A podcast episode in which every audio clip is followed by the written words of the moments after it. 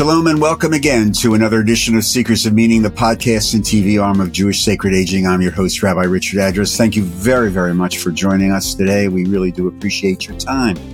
Uh, if you'd like to email me with suggestions or comments, please feel free to do so at rabbiaddress at jewishsacredaging.com and check out the website, also jewishsacredaging.com and the Jewish Sacred Aging Facebook page.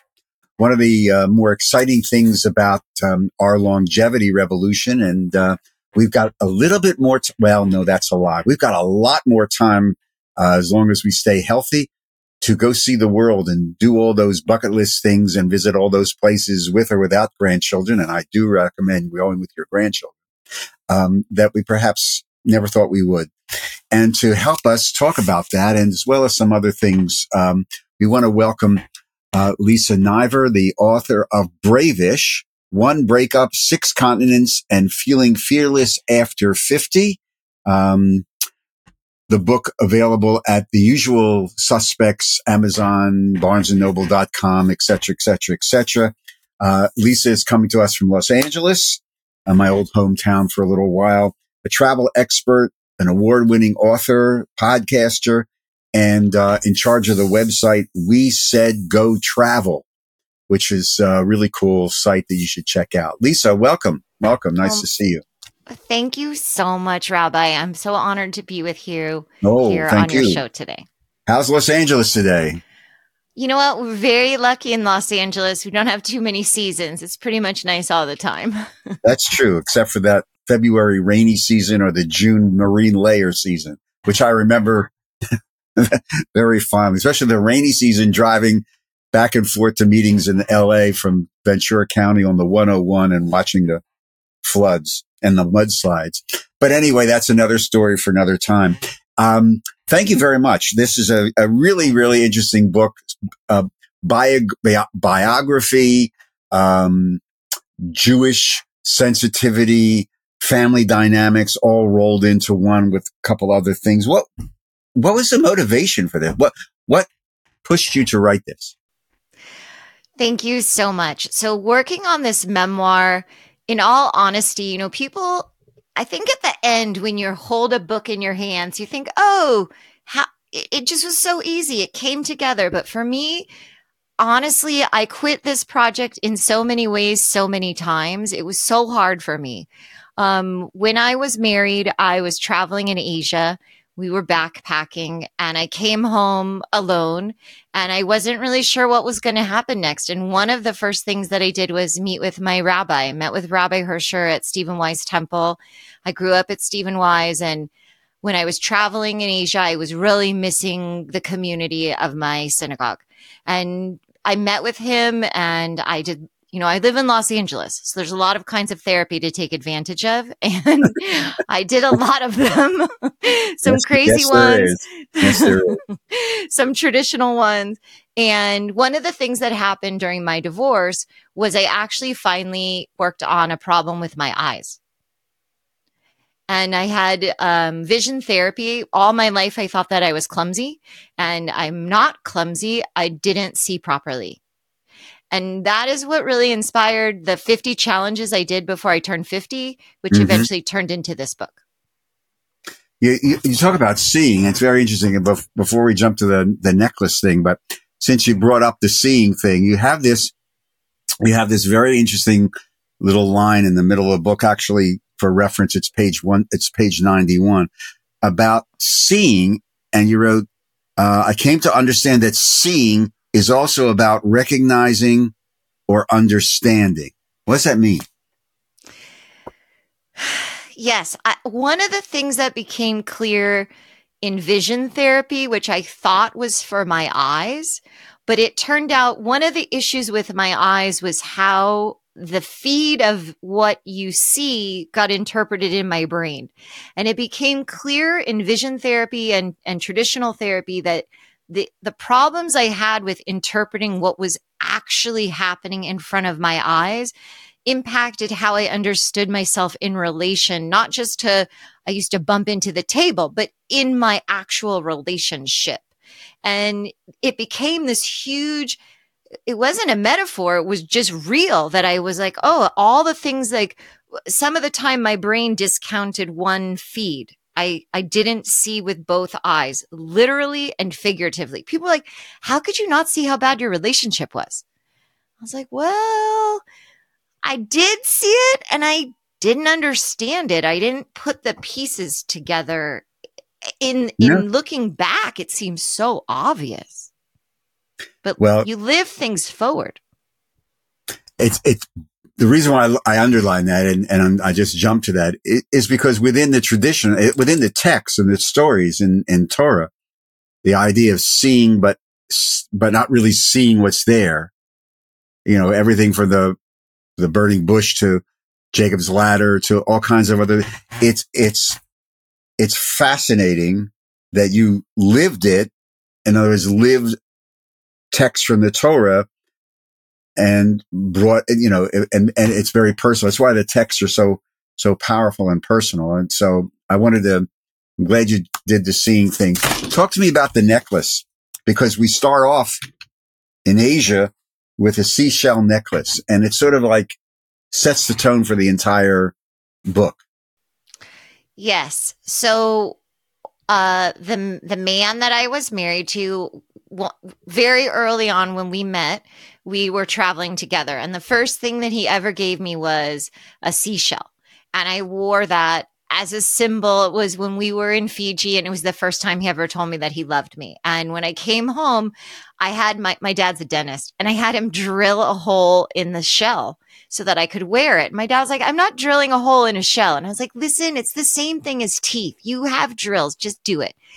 And it was a symbol for me of that even when things were bad, I could hold on my necklace. I knew that he loved me. And um, on the very last day I ever saw him, um, he pushed me to the ground and he literally ripped my necklace off and threw it away and, and called me horrible names. I, I can, at the time, just thought, uh, you know, like you'd hear about people being attacked, like on the train in the subway in New York, and like someone ripped their necklace off. And I was like, it was so confusing to me that how is this happening to me? Like, it was so startling and, and, because it was such a symbol to me too. And, you know, I was worried I'd had the chain fixed in New York and I was like, oh my God, is, is, is the chain going to break? Is it going to cut me? And I had fallen to the ground. I didn't know if I was literally broken. I uh, my marriage was for sure broken, but it was so much happening at once. It was like a storm in my brain of like,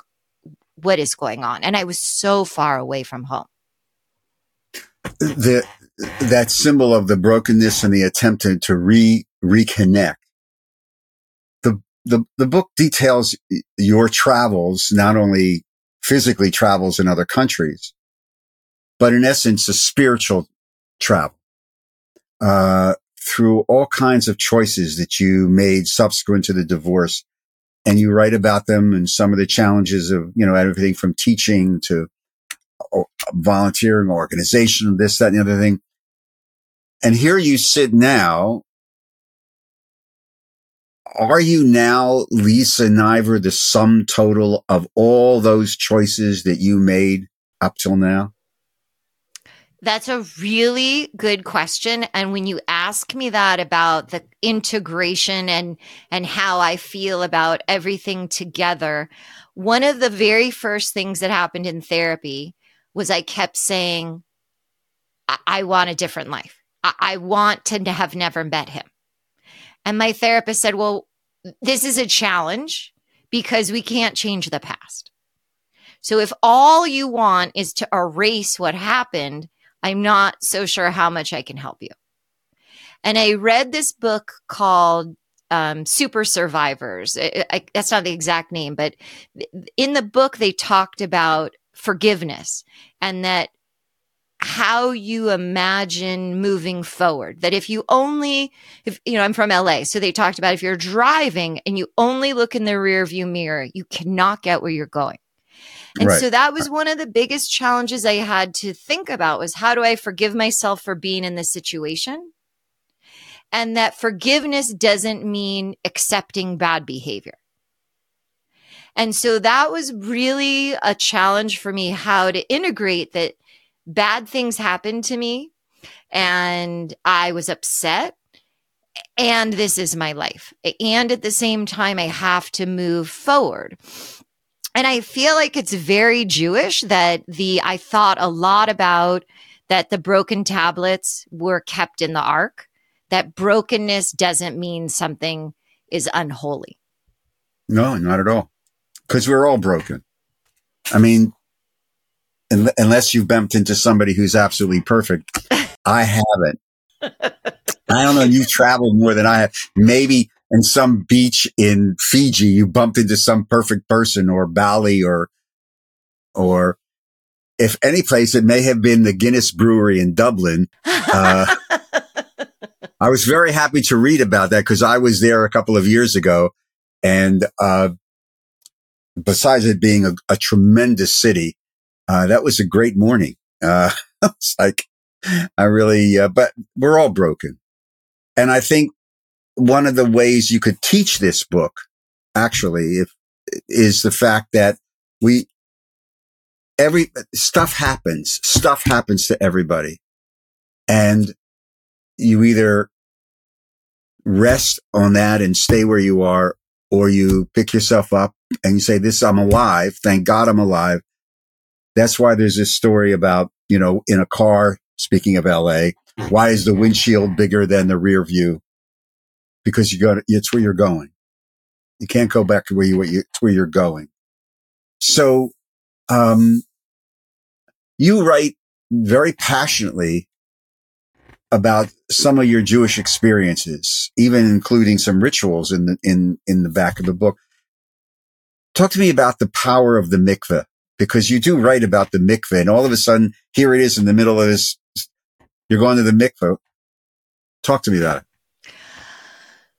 One of the things that has really been such a solace and an anchor for me in my travels in my life it, you know i grew up going to stephen wise temple i was very fortunate with you know to be with rabbi zeldin and go to jewish summer camp and there's so much that I grew up with going to LA Ulpan, studying at Hebrew University, and all of those things like the happiness of summer camp and the amazingness of Judaism.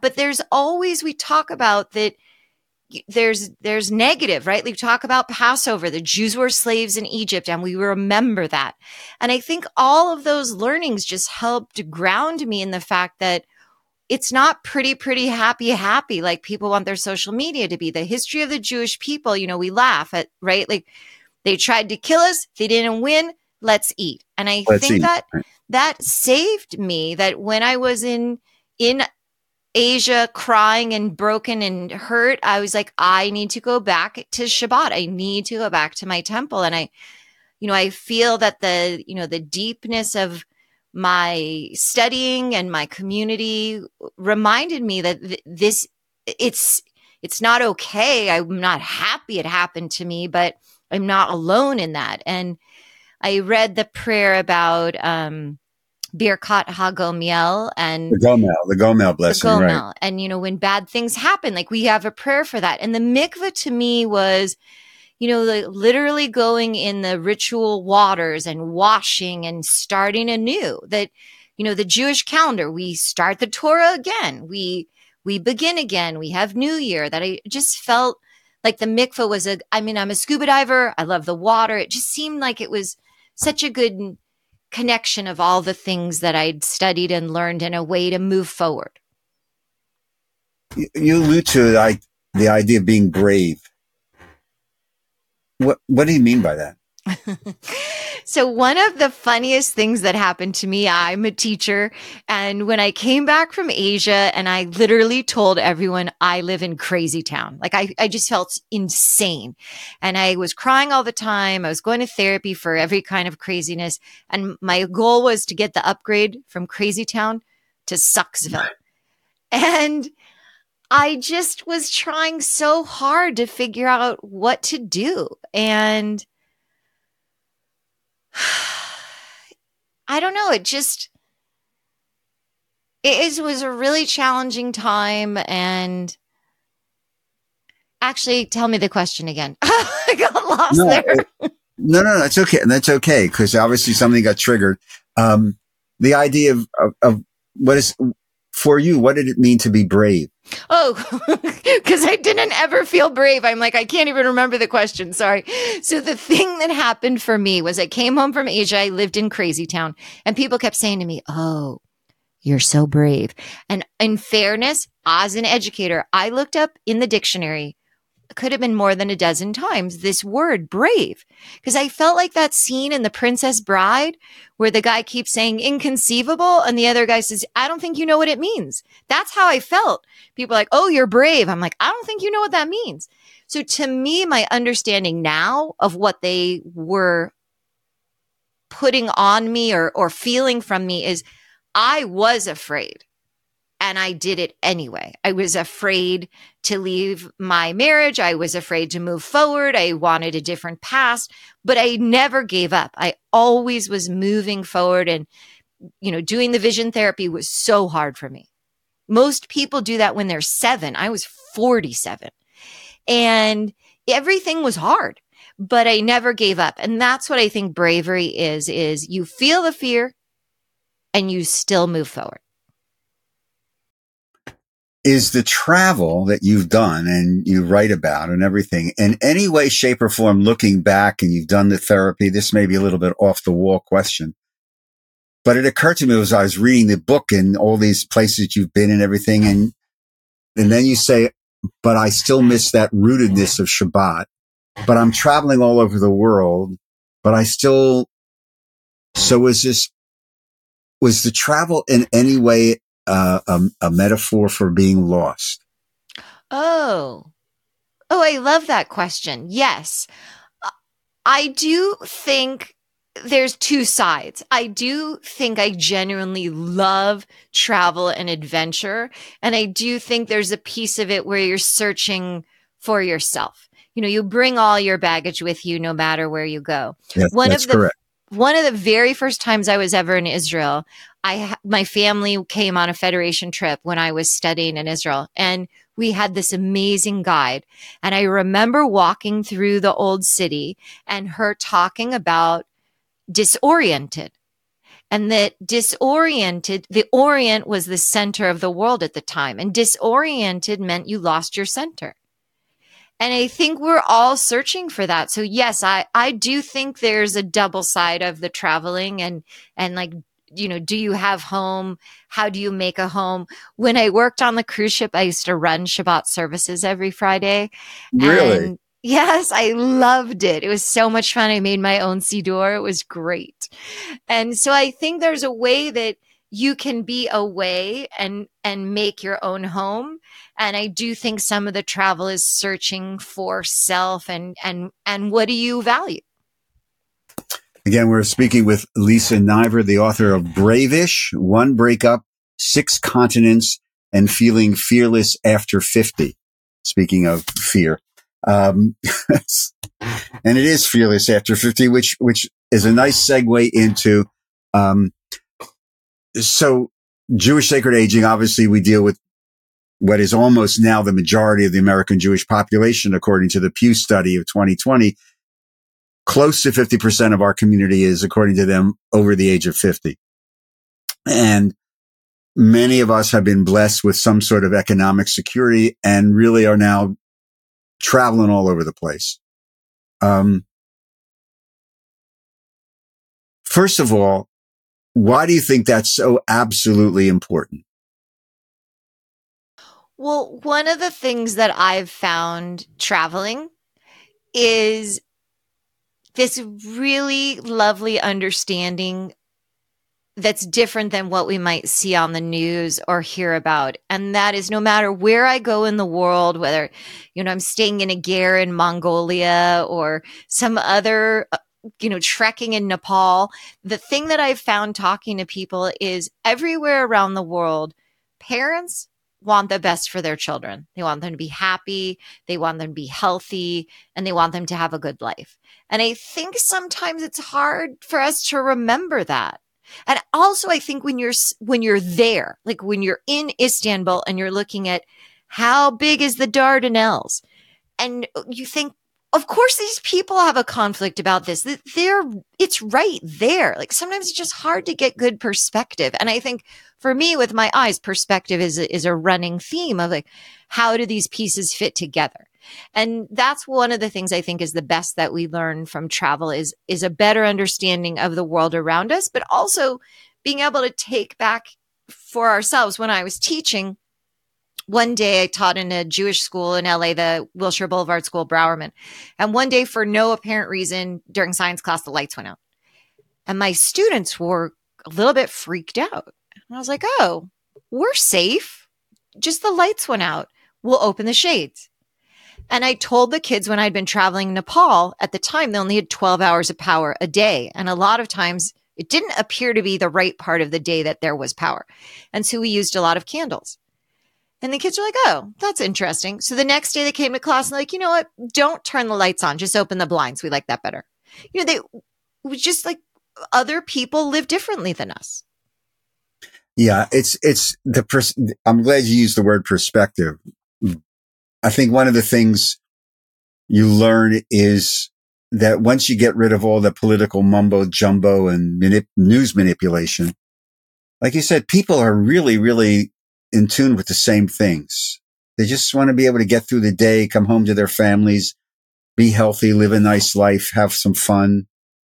Um, and I think that's one of the, the, the great lessons as you go to different cultures and just try to, other than the, you know, if it's Tuesday, it must be Belgium movie where, you know, just come in. this is, much. this is, this is this, but actually sitting down and trying to learn some of the language and having a cup of coffee or several cups of coffee or glasses of wine. the, this, the senior travel, a lot of the people who are engaged in our work and will watch Seekers of Meaning are of my generation. What, what advice would you, you know, some people say, well, I, I'm too old or I'm, I have a disability, but the industry has really changed, hasn't it? Or has it? I think you have to select carefully. You know, people say to me, What's your favorite place? Where should I go? And I always say to them, Well, what do you like? So, for example, this is not an old person example, but a very young person example. My nephew graduated from college and he and his girlfriend were coming to California. And they said, Well, we don't want to sit on the beach. I said, Well, you both love baseball. How about as a graduation present, I'll get you baseball tickets. You can go in San Diego to see a game and was the highlight of their trip. So I think the issue isn't if you're young or old or, or do you have need accommodations? It's like, what do you actually like? So for example, in Fiji, uh, there's a project at one of the islands where they've literally saved the Fijian crested iguana from the brink of extinction. They're working with scientists. They work with the San Diego Zoo and you can go there and you can help. You can um, remove some of the invasive species. You can do, go on a night journey to look for the iguanas. So it just depends what you want. For some people, like I do not want to look for iguanas, but I I'm really curious. How do we help? There's a huge problem with the lionfish. So you know you can you can be an active participant, or you can support an organization that's doing that work. There's the um, Earthwatch. I've done an Earthwatch trip when I was an educator you could be a citizen scientist. So I feel like there's so many ways to get involved. You can the I got to in, interview um, Dr. Richard Murphy on World Environment Day, who's part of the Cousteau Society. They have projects all around the planet. So for me, you know, I'm always scuba diving, environment, teaching, how do we help the kids? But there's all kinds of projects like that where there's a woman doing weaving that's saving this um, heritage style. You don't have to do anything. You can go to her shop and buy a scarf, and that's helping save this tradition. So I think that's one of the things is like, what do people like? That I think you have to start with what are you interested in? Take a cooking class. I always recommend that. Tell me about We Said Go Travel. So, We Said Go Travel is a website I started in 2010 And it was after one of my early trips to Morocco. And I actually did a talk at Stephen Wise about the Jews of Morocco. Because as we know, the Jews are everywhere China, Morocco, India. And it's so interesting to learn about that. So the website started as a way to share global travels. And I actually ran 13 travel writing competitions. I published 2,500 other people from 75 countries. So the website's a global community and it was a way to promote my videos. So very, very soon, probably this week, I'm 5,000 views away. I'm going to have 2 million views on my YouTube channel. Oh, wow. Okay. And the YouTube channel is not speaking YouTube is called what? The YouTube channel is called Lisa Niver. We said go travel. So and, and, and you alluded to this because it is part of the book. In fact, it's, it takes up a, a, not a lot, but it's, it's woven into the book. And before we leave, I just wanted to make sure that to, to people may be interested in this to set goals. Talking about 50 before 50, which is yes. what? So, as part of my vision therapy, my doctor, Dr. Alan Brodney, had told me I needed to do some challenges, take my vision skills essentially on the road. And it turned into this project where I did 50 challenges before I turned 50. They started very tiny. And as I got more and more willing to say yes uh, to more crazy adventures, and the funny thing about it was in the beginning, every time someone made me a suggestion, I said no and then I would do it. And I was like, oh, that was so great. And I noticed about myself that in October, I was in New York for my birthday and I got invited to do a doors off helicopter.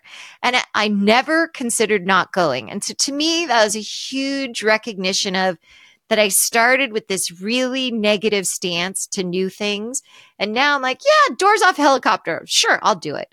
And so for me, setting this goal and doing the 50 things and fixing my eyes has really helped me move forward and just be so excited for all the challenges. And I hope, like your listeners, I get to have a lot more years of travel and adventure.